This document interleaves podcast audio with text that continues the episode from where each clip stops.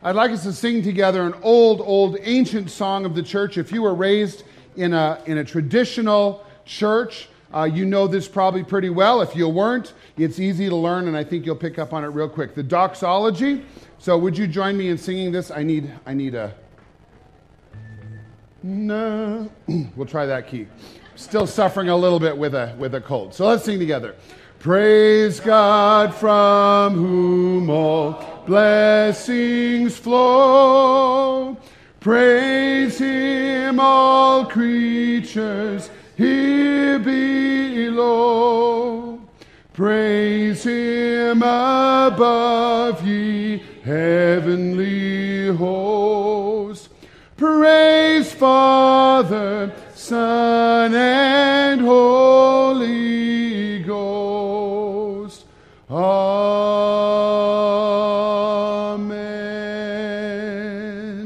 And then would you say the Apostles' Creed with us? I believe in God the Father Almighty, maker of heaven and earth, and in Jesus Christ, his only Son, our Lord, who was conceived by the Holy Ghost, born of the Virgin Mary, suffered under Pontius Pilate, was crucified, dead, and buried. He descended into hell. The third day he rose again from the dead.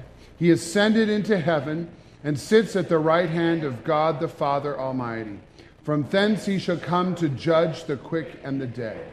I believe in the Holy Ghost, the holy Christian church, the communion of saints, the forgiveness of sins, the resurrection of the body, and the life everlasting. Amen. All right, you may be seated. If you're joining with us for the first time tonight, or uh, you have been away for a while, I'll just catch you up briefly. The message series that we're going through right now is based upon the statements about Jesus from the Apostles' Creed that we just read. And so we've been walking through, there's seven of them that I'm examining. And what I really believe, and what's the foundation of this message series, is that if we really understand who Jesus is, and if we know him personally, our lives ought to be transformed. That's a good place for you to say, Amen, so be it. And so. So I believe that when we get to know Jesus, our lives will change. And so that's where we're going. Uh, we've talked about Jesus being Lord. We've talked about his virgin birth, all kinds of different things that we've talked about up to this point. And tonight, uh, I'm, I'm pulling apart that line from the creed that we said, uh, He descended into hell. He descended into hell. And as I began to study for this message series, I'll tell you the truth, I spent more time on this particular message than I think I've spent on any messages in a very, very long time. I've done an extreme amount of research. Uh, but as I began to look at this statement, Jesus descended into hell, I found there's all kinds of disagreement among theologians and experts and people that study the Bible deeply. And uh, I also found that there's a lot of confusion in the Christian world and among lots of Christians about exactly what hell is. So tonight I'm going to talk about hell. I'm going to talk about uh, what it means that Jesus descended into hell and what that impact will be on our lives. So I want to talk for just a couple of minutes about confusion. How many of you are confused right now? Very good, Ed. Okay, lots of confusion. So you'll relate to my story really well. Uh, Nikki just walked in the door. Hi, Nikki. Everybody say hi, Nikki. I'm, I, am saying hi to Nikki because uh, my story begins with you, Nikki. And so uh, you got to love that. Last night, Nikki had her, her prom, and she invited Chris and, and me to come uh, out to Journey Church to their location at Baxter and Love to see the Grand Parade. Is that what it was called? The Grand March. It was like a parade, a parade of lots of sparkles and tuxedos and things that I hadn't seen before. And, um, and Nikki was beautiful. You were beautiful, Nikki. So good job for you. Uh, but we went, and, and it was really cool to see this. And I, I was so. Uh, I was impressed with the kids and they were having so much fun, but I was also uh, so impressed with Journey Church because they had opened their facility. I don't really know how they made this work because I know they have a Saturday night service, but they had made this place into a beautiful ballroom and, and they had the kids there until late at night, and then they had services this morning, I'm sure. And I just thought it was really generous of them to open their facility to Belgrade High School to have their prom there, and it was awesome. And, and I was able to chat for a little while with Pastor Brian, and he and I were talking about some things that we have common interests in. And, and we congratulated Nikki, and we took lots of pictures, and then we went home, and I, I was tired, I was getting ready to go to sleep, and and uh, kissed Chris goodnight, and I was drifting off into Sleepyland, thinking about all the events of the day. And I was just at that point of falling into deep sleep when I remembered that I hadn't set my alarm clock. And uh, usually on Sunday mornings, I get up around 5:30 and I get all my stuff ready, and I like to go through my message and just make sure that I'm all ready for the day. It's a big day for me. And I realized late at night, almost asleep, I'd forgotten to to set my alarm clock. So I was immediately faced with a choice, okay? If I wake up, pull myself out of that beginning of sleep, and set my alarm clock, in all likelihood, I'm going to be wide awake and I won't be able to go back to sleep, right? But on the other hand, if I just go to sleep and try to forget the fact that there is no alarm clock set, I'm going to be not sleeping well all night long, worrying that I'm not going to wake up, right? So I have this impossible choice to make and I chose the latter. I did not set my alarm clock and I just drifted off into sleep. And as I knew it would happen, I didn't sleep well. I just had all this crazy mixture of images and, and impressions from my day and what was coming today. All these things just became a big, confusing mess of soup in my sleep. So here's what I saw in my dreams. And, and this was not a prophetic dream. That's not where I'm going. I, I, it was just confusing and weird. I dreamed that Sunday morning came and that I had been invited for some reason to be a guest at Journey Church. And I don't know, my dream didn't explain what I was doing there. I just knew that I was a guest there, and Pastor Brian had invited me to be there. Uh, but I also knew I had to get to Connect Church by 10:30 in the morning to do the teaching and participate with the band and all that kind of stuff. So I went to Journey Church first thing, but what I didn't do, I went to Journey without taking a shower. So I just looked awful, you know, and I stank and had pajamas on or something, I don't know. But, but it, it, was just nasty. And I knew that as soon as I was done there, I had to go to my home and take a shower. Chris had already gone ahead to Connect, and then I would catch up with her at Connect. So I did whatever I was doing over there, and then I went to my home to take a shower. And as dreams go all weirdo in the night, you know how this works. I went to the first home that Chris and I had ever lived in together when we were first married. And, and that home is in Great Falls. And I walked in the back door into the kitchen, and everything was just as it should be. But as soon as I walked in the door, I was aware that there was a different family living in that house. It was not my house anymore. And, and I realized this isn't my home. So I went out the door, and I'm thinking, I got to find out where I live because I got to take a shower. I got to get to church. And so I, then I went on this big quest to find my home, and I systematically went to each of the homes that Chris and I had lived in in Great Falls, trying to find where I belonged. And every one of them, there was a different family living in those homes. Somewhere along the line, my parents came along and made a cameo appearance, but I just kept looking, you know, for, uh, for my home. And, and finally, I was getting so worked up because I was afraid I was going to be late for church and, and I wasn't showered. I finally laid there thinking, I don't know where I live right now. And, and I, I began to wake up from the stress of this dream. You know how that is? And I was laying there and it felt like my eyelids were glued shut. But I remember thinking very consciously if I can just open my eyes, I will see where I live right now and then I'll know. And so I finally opened my eyes and I saw in the darkness our bedroom and I realized I don't live in Great Falls anymore. I live in Bozeman and my address is 3102 Farmall. And, and then I knew where I was, and, and then I was able to go back to sleep. And so it was, it was just very confusing, weird, right? Have you ever had dreams like that? Just everything becomes soup. And sometimes, sometimes that kind of dreamy soup can translate over to other areas of our life. And when we talk about the subject of hell, I find that for a lot of people, there's a lot of confusion about exactly what hell is. Even people who have been raised in Sunday school and have been around church people a lot, uh, we, we gather our information and our images and our impressions about what we believe from so many sources. There are actually things that are not true that have come into this confusing soup that we believe about hell. And so tonight, the first thing I want to do is clear up a little bit some of the misconceptions that we have about hell and exactly what hell is before we tackle this idea that Jesus went to hell. But just to illustrate this, what I'd like you to do is if you uh, text on your phone, would you take your phone out right now? Uh, you might want to put it on vibrate or silence or whatever, uh, be, because in just a moment we could have 50 different phones going off. What I would like you to do, would you text somebody who is not here at Connect Church tonight, anybody you want to, uh, anybody that you think you might get an interesting answer from, and ask for a definition from hell? A definition from hell. A definition. You could ask for that, that'd be interesting. A definition for hell. Ask for a definition for hell. Uh, Pastor John did this this morning, and he texted several of our musicians. Uh, one of them was Scotty Morales here sitting in the second row. And John asked, uh, Give me a definition for hell. And Scotty wrote back and said, Oh crap, am I supposed to be playing this morning?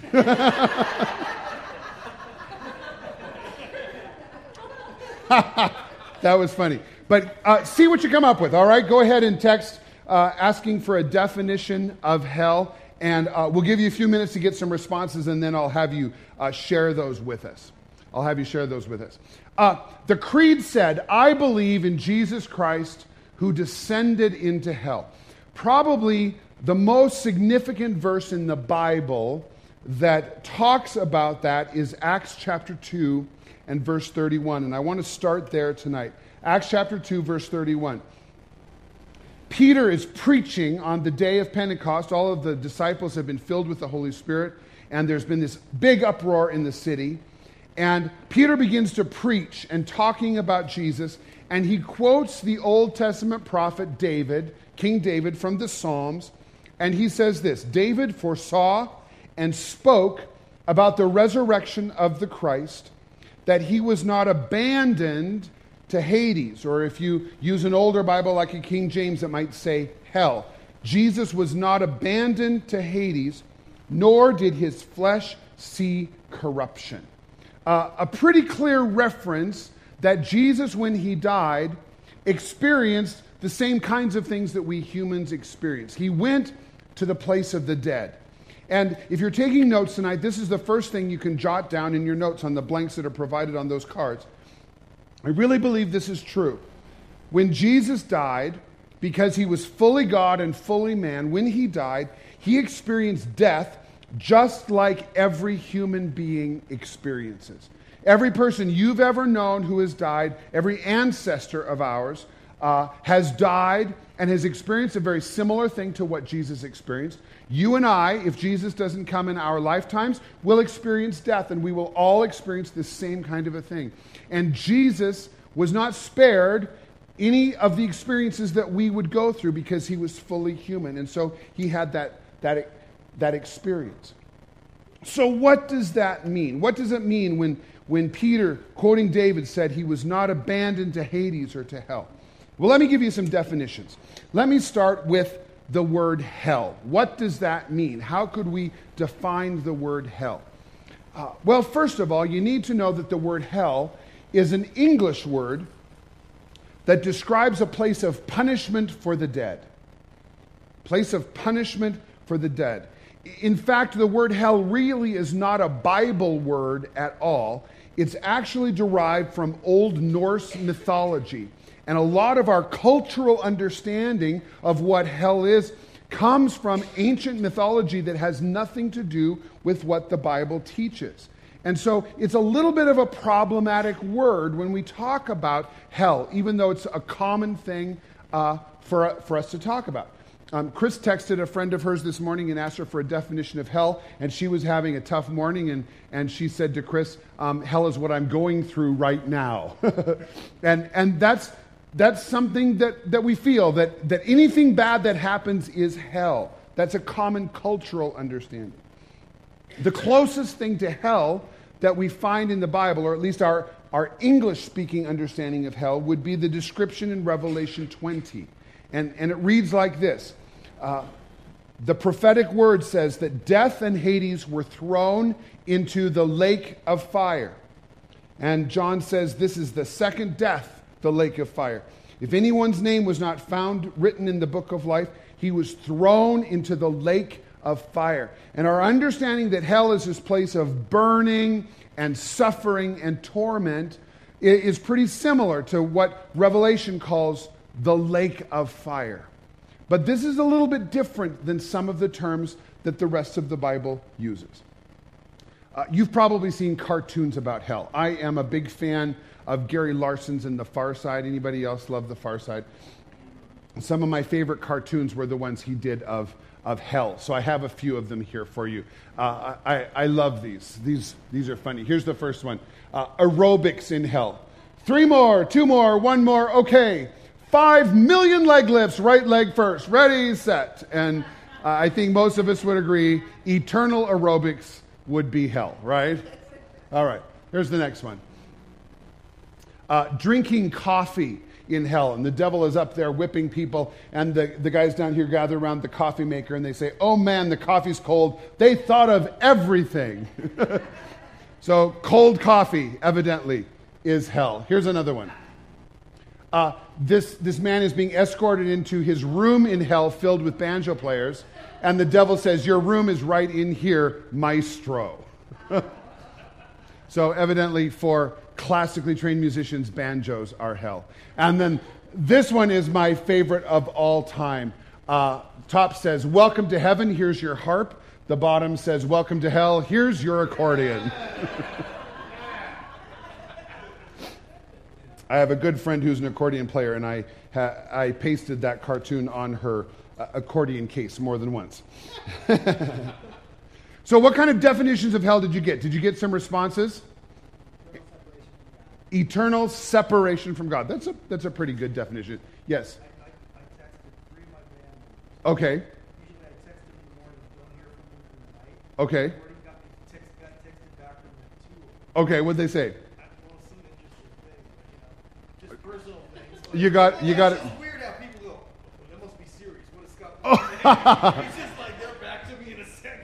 okay, so no definitions, just personal stuff. Uh, yeah, my, my, my drummer says. You're scaring him by asking him about hell. That's what he says. Let's see. Place is. See. He says, I'm not sure, but it scares me a lot. It is a place you will never see because we're good buddies. Oh, that's very sweet. That's a place you will never see. But it scares him. The idea of hell scares him. Okay, who else got some definitions? Amy. A place without God. Okay, good. Any other ideas? Nobody else is responding to. Yes. Any place of pain and turmoil. Okay, that's a little bit nebulous, isn't it? Okay, kind of illustrates my point that, that we kind of lump a lot of things into the idea of hell. Anybody else get responses? No one else? Oh, you got one from this morning, Nick. Go ahead. Truly, life, godless place of eternal anguish and total aloneness and unimaginable suffering that I desperately want to keep loved ones from and living. Okay. That, that's a good definition, and, and obviously somebody who's on mission, uh, not wanting anybody that, that they love to spend time in hell. So, uh, pretty good definitions tonight. This morning we got some, uh, one of the definitions we got this morning was somebody talking about karma. All right, if you've got bad karma, you're going to go to hell. Not really a biblical concept, illustrated my point. So, so I've defined for you what hell is. Uh, let me give you three terms that we do find in the Bible, and I'll define them for you. The first one is a Hebrew word used in the Old Testament. The word is Sheol. Sheol, and this is on your notes.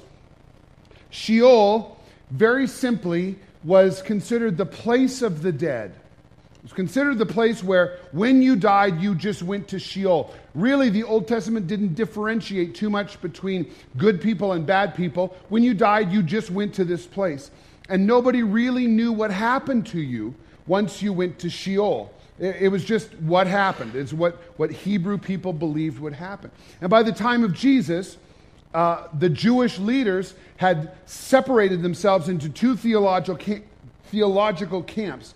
There were the Pharisees who believed that there was going to be someday a resurrection of the dead, and the Sadducees who believed that once you went to Sheol, you just ceased to exist. You were nothing. You were just annihilated for, for all practical purposes. And so there was this sharp division. And when Jesus was teaching, he was bringing correction to the Pharisees and Sadducees and their understanding of what happens after you die.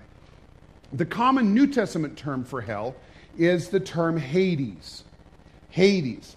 And that's a Greek term, and, and our understanding of what Hades is is derived a lot from Greek mythology. It's considered the place of the dead, similar to Sheol, but it's also associated with punishment. So, generally, New Testament writers understood that if you went to Hades, you were unrighteous, you were being punished for whatever you had done in this lifetime. And then one of the terms that Jesus used a lot was a Greek term called uh, Gehenna. Gehenna. And Gehenna was the name of a garbage dump that was outside of Jerusalem, and it was continually burning. They were always burning uh, all of the stuff, the waste that came out of Jerusalem. So, all of the Walmart bags and the plastic bottles and milk cartons and all of that kind of stuff was burning in the dump outside of Jerusalem. That was funny, but nobody's laughing. Um, it was a garbage dump. And they were just, they were just incinerating it, and it was a disgusting place that nobody liked to visit. Really, a lot like dumps today. Nobody really wants to go to the dump. You just send the garbage man to the dump, right? Generally. But Jesus referred to hell as Gehenna. It was a metaphor for the final place of punishment. It was this place of disgust and burning and torment. And when he talked about Gehenna, he was talking about eternal punishment. A lot of times the New Testament will translate that word Gehenna as hell. Acts chapter 2:31 says that Jesus went to Hades, the place of the dead, and the question that I have for us tonight is why would Jesus go to Hades? Why did he go there and what happened to him there? Now, I want to take you to 1 Peter chapter 3 to attempt to answer that question. And as I do, let me just uh, say this to you tonight. You might want to follow along in your Bibles, or the verses will come up on, on the screen. But I want to say this uh, there's a lot of disagreement about what these verses from 1 Peter mean. And in fact, I've consulted a lot of books. I've talked to some of my theologian friends. I've got a good friend that's in seminary down in Springfield, and I visited with him about this stuff uh, trying to get at the, at the root of all of this. And theologians agree that these passages that I'm going to read to you from the book of 1 Peter are some of the most confusing and difficult scriptures in all of the Bible. And theologians don't agree on what they mean. They don't agree on what happened to Jesus when he went to Hades. And so tonight, when I'm, when I'm teaching this stuff to you, I, I want to say this. I'm not teaching this stuff because I believe that it's absolutely true. I want you to think with me a little bit tonight and think is there a possibility that this is actually what happened? And whether it did or whether it did not happen, just like I'm going to describe to you, uh, the important thing is that we make some application to our lives and understand the grace of Jesus and his sacrifice on the cross.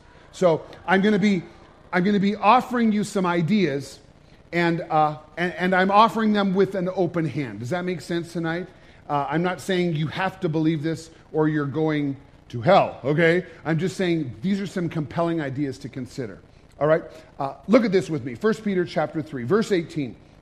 It says this For Christ also suffered once for sins the righteous for the unrighteous. What that means is Jesus died on the cross. He was the righteous one. He died for unrighteous people, that he might bring us to God, being put to death in the flesh, but being made alive in the spirit. In other words, Jesus died humanly on the cross, but when he died, just like all of us, he came alive in the spiritual realm.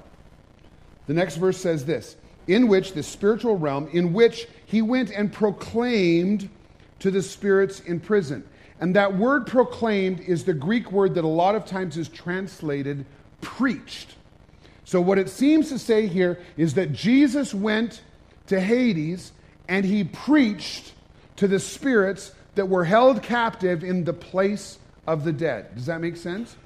Now, if we turn over to chapter 4, verse 6, the idea continues. And it says this For this is why the gospel was preached. And the word that's used there for preaching the gospel is, is the word that we get the word evangelize from. So Jesus went and evangelized even to those who are dead, that though judged in the flesh the way people are, they might live in the spirit the way God does. Now, let me summarize this for you. This, this is what seems to have happened. This is what, what it, it looks like these verses are describing. Number one, if you're taking notes, Jesus died on the cross physically. That's obvious. And, and the writer of 1 Peter is just saying Jesus died, okay? His, his body ceased to live. But at the same time, uh, the Bible says he gave up the ghost. The Gospels say he gave up the ghost. At the same time, number two, Jesus was made alive spiritually. And so when he was released from the body, his spirit was no longer constrained to the limitations of human movement. He was free to move through space and time and, and uh, in and out of the earthly realm. His spirit was set free from the constraints of his body. He was made alive spiritually. And then, number three, it appears from these verses that Jesus went to Hades and he preached the gospel, which is the forgiveness of sins through his own sacrifice on the cross, to everyone who had died previously. He went to Hades and he preached the gospel to everyone who had died previously. Now, this is an amazing thought, but, but think with me a little bit. According to what the Bible says, God, God said to his people, I don't take any delight in the sacrifice of bulls and, and sheep and, and all of these things that, that were brought to the temple as sacrifices. They were commanded, but really, the book of Hebrews tells us that all of that sacrifice was just a preview of what Jesus would do on the cross. It was just a picture of the perfect sacrifice that could take away sins. And really, those animal sacrifices did not have the ability to take away sins because human beings are responsible for their own sin. And, and I believe that there was grace and, and that God was very patient. The Bible says so very clearly. But there was no perfect sacrifice for Old Testament people before Christ had died. So it makes sense to me that if Jesus went and preached to the souls who were in Hades that he was offering the perfect forgiveness of sins that they could have only dreamt about and wished for. And, and this is a, a really cool idea because uh, it answers the question of what happened to all those Old Testament people who had no offer of complete forgiveness of sins. It answers the question what happens to people who never hear the gospel and no missionary has ever reached them. They've had no witness of who Jesus is. If Jesus goes and preaches the gospel to souls in Hades, the idea of the justice of God is answered. And some of those nagging questions that many of us have wrangled with, uh, that, that God in His mercy has allowed Jesus to offer forgiveness even to those souls who are in Hades. And whether or not this is accurate, if my understanding is true, here's one thing that absolutely is true. And this is the next line on your notes. Here's what's true Jesus is the ultimate missionary. Jesus is the ultimate missionary because Jesus was willing to go to the cross. Historians tell us that crucifixion is the most cruel and painful form of capital punishment that has ever been invented by human beings. Uh, today, uh, in our justice system, there's lots of argument over capital punishment, whether it's humane, whether it's, whether it's even the right thing to do. And we're always trying to find very easy ways to put people to death the electric chair or lethal injection or whatever. And we don't want people to suffer when they die. We want it to be very humane. Crucifixion was designed to be as cruel and painful as possible. And God, in his foreknowledge and his understanding of human history, planned for his son Jesus to come and suffer the most unimaginable, painful death because Jesus came to take the penalty that the most wicked person on this planet could ever deserve. And that's why he was crucified. And, and that is an amazing missionary that he would trade his own perfection for all of the imperfection that you and I have ever, have ever found ourselves in. It's amazing. But then he takes it one step further, if I'm understanding these scriptures correctly, that then he goes to hell, Hades, whatever you want to call it. He goes to this place of torment to rescue even those who are without a Savior. He's the ultimate missionary. It's an amazing thing. Ephesians 4 8 says this When he ascended on high, this is talking about the ascension of Jesus after he had appeared to the disciples. When he ascended on high, he led a host of captives. What I think that means is that when he went to heaven, he took with him all of those souls from Hades that he had preached the gospel to, and they had said yes to the offer of mercy and grace of Jesus. And they were released from the prison of Hades, and they were taken up to heaven with Jesus. That's missions. That's amazing. That's evangelism. Now, why does this matter? Let me give you a few things that you can jot down.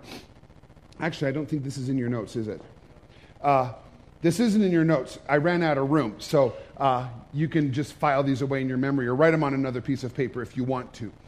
Uh, why do I think this matters? Here's number one uh, Jesus not only tasted death, but he drained death of its power. I love this. 1 Corinthians 15 says, O death, where is your victory? O grave, where is your sting? Jesus not only experienced death, but he sucked the power right out of death. Uh, meaning that you and I, if we are following Jesus, if we have experienced the grace of Jesus. We have nothing to fear. There is no reason for us to fear death or, or, or worry about what's going to happen us, to us when that time comes. Yesterday, Chris and I went to a funeral. Uh, uh, J. Bear Boyd lost his grandmother. And it was wonderful to go to a funeral, and, and everybody was rejoicing in the fact that Dolly knew Jesus. She had lived for Jesus her entire life, and they were confident that she was in heaven. There was very little sorrow. They're all going to miss her. I mean, she was grandma, she was mom, you know, she was a friend. People loved her. They're going to miss her, but they weren't worried about her because they knew that she was in heaven. Jesus tasted death, and he drained death of its power. Here's the second reason why I think this matters. Uh, the triumph of Jesus Christ extends into all of history. It extends everywhere, both directions, past, present, forward. The power of Jesus and his triumph extends into all of history.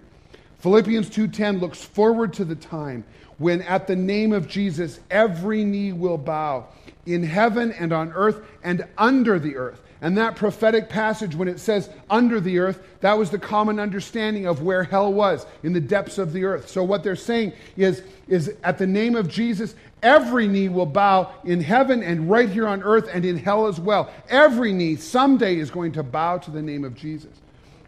Now, that's not to say that everybody is going to be saved. I, I, I don't believe that, that, is, that that's true. Jesus taught very clearly there will be wicked people who oppose the mercy and the grace of Jesus, and eternal punishment is waiting for them. Uh, there's, some, there's some popular authors and theologians out there. Uh, there's, there's a man by the name of Rob Bell that just wrote a book called Love Wins. You may have seen him uh, on TV or, or in different interviews lately. He, he wrote this book, and it's very, very controversial because he believes that the love of Christ is so compelling that every person will eventually, in this lifetime or after death, will say yes to the love of Jesus, and in the end, everyone will go to heaven. I don't believe that the Bible supports that idea. That's not what I'm saying. But I do think that the love of Jesus is so complete, so amazing, that even in Hades, Jesus has compassion and offers forgiveness and grace. Uh, but the amazing thing is, it seems to say in the Bible that even in that place of torment, there will be some who say, No, thank you, I'll go on my own. Can you imagine? And yet, that's what the Bible seems to say. Here's number three. I love this too. Jesus was willing to go to any length to offer salvation to every person. He was willing to go to any length. Crucifixion, descending into Hades, whatever it took, This was the commitment of Jesus to reach people. 2 Peter 3 9, one of my favorite verses in the Bible, says, The Lord is patient with you. The Lord is patient with you, not wanting anyone to perish, but everyone to come to repentance. In fact, if you read this verse in the context of the chapter, what it says is that uh, Jesus is actually delaying his coming. He's waiting. He, he's ready to come. The mansions are built. He's ready to take us all to heaven, but he's waiting because there are still some people who have not yet said yes to the offer of forgiveness in Jesus. So he's delaying. I don't know when he's going to say, All right, now's the time. I don't know when that moment will come. It could be 10 minutes from now. It could be 10 hours from now. It could be 10 years from now. It could be 10 lifetimes from now. I don't know when it will happen. The Bible doesn't tell us, but he says, For now, the delay, the holdup, is because he's just waiting for some more people to say yes to the offer of grace in Jesus. Jesus is willing to go to any length to offer salvation. So, what do we do with this? Let me give you a few next steps and some ideas that I believe ought to challenge us and change our lives as we move forward uh, in understanding the amazing grace of Jesus. Here's number one I want to encourage you tonight not to worry too much about who is in heaven and who is in hell. Because the bottom line is Jesus is the judge, and you and I really can't know what happens in those final moments of a person's life or what happens on the other side when a person goes to the place of the dead. We can't know, but we do know that Jesus is the judge. And sometimes we can be quick to judge people and the way they've lived their lives and, and the choices that they've made. But we don't know. Let, let me illustrate. I was raised uh, in, a, in a religious environment like many of you were. And I was taught that if a person commits suicide, it's a one way ticket to hell, right? Many of us have been taught that. And uh, as an adult, as I've studied the scriptures and, and as I've experienced people's stories, I've, I've changed my view on that teaching. Uh, and, and, one of the, the significant experiences that I had uh, was my pastor's wife. Uh, when Chris and I got married uh, 16, 17 years ago, it was important for us to have our spiritual leaders at our wedding. And, and so I invited my pastor to come and, and be involved in our wedding. Chris asked her pastor to come and be involved in, in our wedding. And then my best friend was a pastor, and I asked him to come. So we had three pastors on board to, to marry us, and we were excited about uh, the ceremony and everything. And about a week before the wedding, my pastor, Alan, came to me and he said, Russ, um, my wife, Lois, is suffering a really deep depression and she's not well. And there's no way that we can travel. We're going to have to stay home. And, and he said, I'm really sorry. I want to be at your wedding, but there's just no way that we can go. And, and to be honest with you, I was a little hurt. I didn't understand what Lois was going through at the time. I was disappointed because I wanted my pastor there. Uh, but we went through with it. We got, we got married and uh, didn't think a whole lot about it. But over the next couple of years, she began to spiral into a darker and darker depression. And uh, one day I came into the, the church office, and there was my pastor in his office, and he was crying. And I went in and I said, Alan, what's the matter? And he was, he was very, very upset and troubled. And, uh, and I could tell that something was very wrong. And finally, I, I pulled it out of him, he, and he just stumbled out with the words, Russ, I don't think Lois is going to make it. And I said, Alan, what's happened? And he said that he was worried about her all day. He knew she was really struggling and she was very, very dark. And so in his office, he kept calling and trying to get her on the phone, and there was no response. And, and he just got more and more worried. And he finally decided he would drive home. He lived uh, quite a ways away from the church building, but he drove all the way home to check on her. And when he got home, he found her in the garage in their pickup with the, with the engine running. And she was very near death. She was unconscious and, and she was nearly dead. And so he'd called 911. They came and, and they got her, and he'd come back to the office. I had just caught him there, and, and he was gathering some things and headed up to the hospital. But they had told him that she had been in that car, and all the carbon monoxide had so infiltrated her system, and, and the, the death process was hastening. And they told him that, that it was very grim. She was probably going to die. And as, as the week wore on, and as they struggled to keep Lois alive, they they finally gave a little glimmer of hope. She may live, but if she does, there's going to be severe brain damage. And so, as a church, we went to prayer and we prayed and we pounded the gates of heaven. I mean, it was a significant time in our church experience. And, and the sh- short story is that God miraculously healed her. There is no reason why she should have lived, number one. And number two, she should have had severe brain damage, but she not only lived, but she made a complete and total recovery. And today she's traveling around the state of Montana with, with her husband, ministering to pastors and churches all over Montana. And, and she's a wonderful lady who, who has a, an incredible story of God's grace and God's mercy in saving her life. But when she got better, uh, we began to ask her about that experience. Lois, what was going on in your mind when you got into that pickup truck? And she said, she said to me, Russ, I was so, I was so confused in my mind. My mind wasn't working properly, and I was convinced that everybody's life would be better if I was gone. I felt like I was doing the world a favor by exiting. And she said, I knew that heaven was a good place. I knew that Jesus loved me. So when I started up that pickup, pickup and I began to die, she said, I just began to sing praise and worship songs and I began to prepare myself to go and be with the Lord. And she said she knew without a doubt that she was going to be in heaven. She, it never even crossed her mind that she might not go to heaven. Uh, her, her mind was just so clouded and confused and dark that she didn't really understand the gravity of what she was doing. And I have become convinced that, that a God like Jesus, who would offer himself on the cross in exchange for our sins, would not judge her for making a decision in a time of severe mental illness. I don't believe he would have sent Lois to hell if she had died. I just believe God is more merciful than that. And, and that's why I say to you, don't be quick to judge those who have passed on and you don't know how they've made their peace with God. We just don't know. And we're not the judge, Jesus is the judge. And so let Jesus, in his mercy, take care of those people that you have lost in your life. Here's number two. This one's important. I want to encourage you to stop trying to atone for your own sins.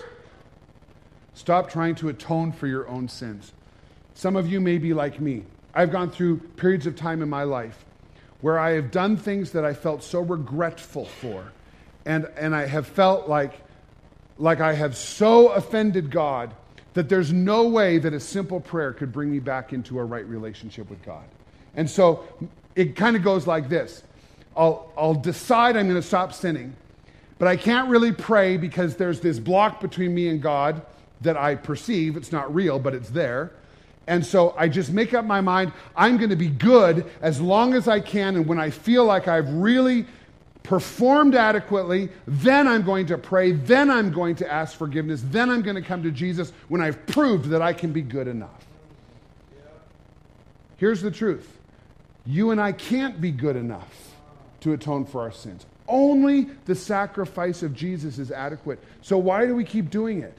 Stop it. Stop trying to atone for your sins. Let Jesus wash you clean and then walk in the newness of life he gives you. But stop trying to do it on your own. Here's number three. This is the flip side of number two. I want to encourage you don't gamble with the grace that's offered to you. Don't gamble with the grace that's offered to you. I don't know what happens after death. I don't know if we will have a second chance. I don't know if Jesus will come and say, Really? You, you, you don't want you don't want new life? You don't want heaven? Really? I don't know if Jesus is going to come to you and offer you a second chance. The Bible says today is the day of salvation. And if you have heard the offer of the grace of Jesus, I would suggest to you, you better grab on and take hold of it because you don't know what comes in the future. This morning, when I was studying and getting ready, I came across a scripture. It's not in your notes because I found it just this morning. Uh, John chapter 3, verse 36. Powerful verse and a frightening verse. It says this Anyone who believes in God's Son has eternal life. Anyone who doesn't obey the Son will never experience eternal life, but remains under God's angry judgment. That ought to scare the hell out of you. Okay? Don't gamble. Don't gamble. Um, Jesus is offering you grace. Say yes and live for Him. And then here's number four. I love this. Be on mission like Jesus, even if it means that your life is hell. Uh, if we're understanding the scriptures correctly, friends, Jesus went to hell and preached the God. He was willing to do anything to reach people. How can we do any less? I've had experiences where there have been people who have been so mean to me, I hoped they'd burn in hell. Um, my grandfather divorced my grandmother when my mother was about 11 years old. The last thing that my mother remembers hearing her grandfather say, hearing her father say to her mother, was, I hope you burn in hell. Sometimes we have those sentiments about people, but the truth is, Jesus was willing to go to hell to rescue people.